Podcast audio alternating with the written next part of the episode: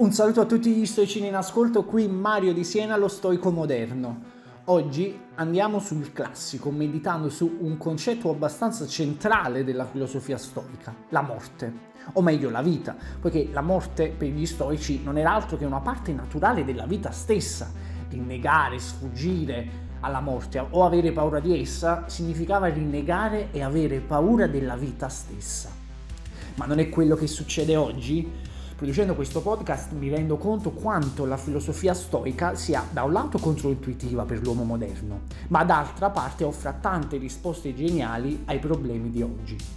Perché oggi, con i progressi della scienza, è iniziata a soggiornare sulle nostre consapevolezze che tra qualche generazione l'uomo possa vivere per sempre, possa sconfiggere la morte grazie alla luce della scienza contrapposizione archetipa tra vita bella, radiosa, razionale e morte brutta, tenebrosa, inconscia e quindi da eliminare.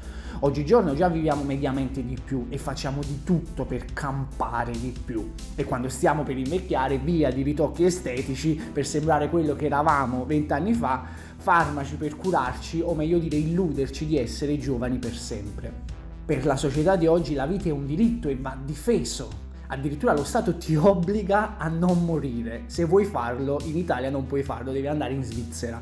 Su perché, mia opinione personale, la società ha bisogno di più persone possibili che consumino. Devi spendere il più possibile e più campi, più consumi e più spendi e più l'economia va avanti.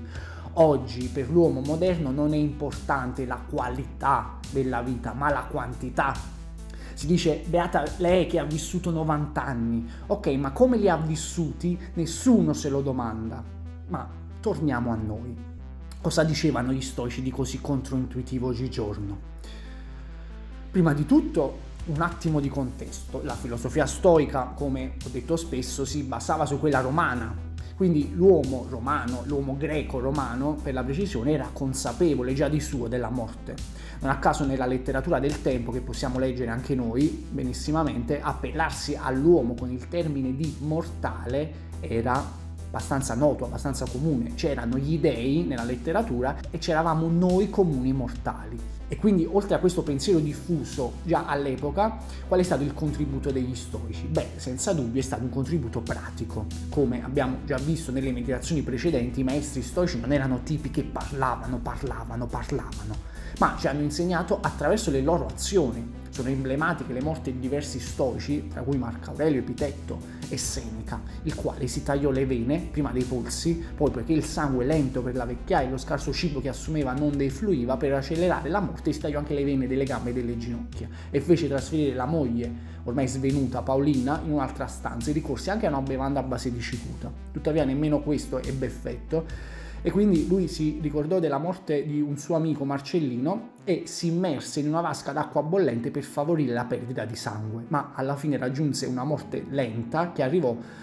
per soffocamento causato dai vapori caldi. Ora, lungi da me ammirare Seneca o qualunque persona al mondo per un gesto del genere, infatti non è il gesto in sé che va ammirato, anzi, ma quanto il sapere che Seneca aveva vissuto una vita tranquilla, piena, felice, accettando la morte come continuum naturale. Come faccio a saperlo? Beh, basta leggere i suoi scritti per capire il suo pensiero.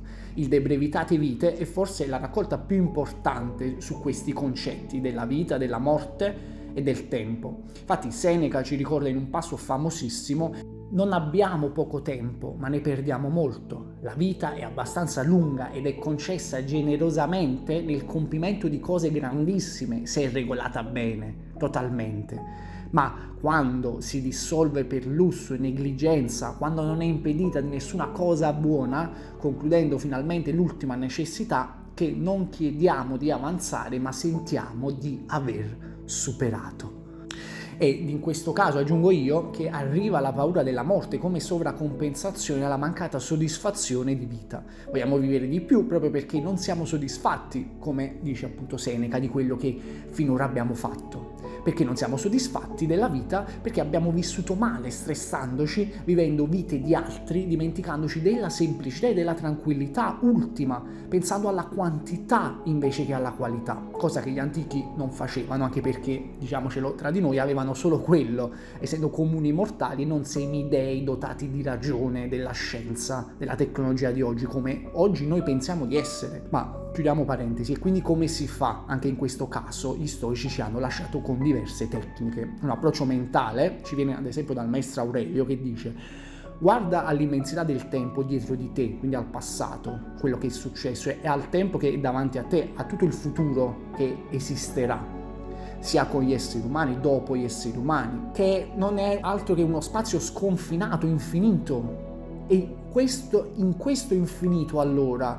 qual è la differenza tra chi vive tre giorni e chi vive tre generazioni? Beh, in effetti non aveva tutti i torti. E invece lasciamoci con una tecnica pratica che uso anche io tutt'oggi, che è il cosiddetto memento mori. Sul memento mori ci facciamo una meditazione a parte, ma in pratica memento mori significa ricordati che devi morire. Avere chiaro tutti i giorni che la tua vita è illimitata è uno stimolo per noi stoici per uno ad apprezzare ogni piccolo particolare della vita stessa e due ci spinge a fare sempre meglio perché non c'è tempo da perdere. Oggi viviamo la nostra vita, non ieri e soprattutto non domani, e ti invito a rivedere la meditazione sulla concezione stoica di Epitetto del passato, presente e futuro, che è in accordanza appunto al memento mori. Le tecniche sono molteplici anche sullo stesso memento mori e le approfondiremo. Io ad esempio ogni mattina segno i giorni che mi restano da vivere fino al mio prossimo compleanno, preso come sistema di riferimento, ma è possibile prendere qualunque giorno, qualunque data. E quindi mi sveglio e segno che da 212 giorni passo a 211, poi a 210, poi passa un mese e sono a 180 e cavolo, mancano solo 180 giorni, la vita è davvero breve. Questa consapevolezza della vita che passa è il mio memento mori e mi sento molto ma molto fortunato ad applicare una tecnica di 2000 anni fa oggi perché con il memento mori uno aumentiamo la qualità della vita e due, vivendo oggi, siamo comunque fortunati, sono comunque fortunato ad essere un uomo moderno e ad avere a disposizione non solo una qualità maggiore, ma anche una quantità maggiore. Puoi provarci anche tu, ci vogliono due secondi al giorno. Qui da Mario di Siena è tutto e ricorda, tramanderemo lo stoicismo in eterno, segui sempre lo stoico moderno.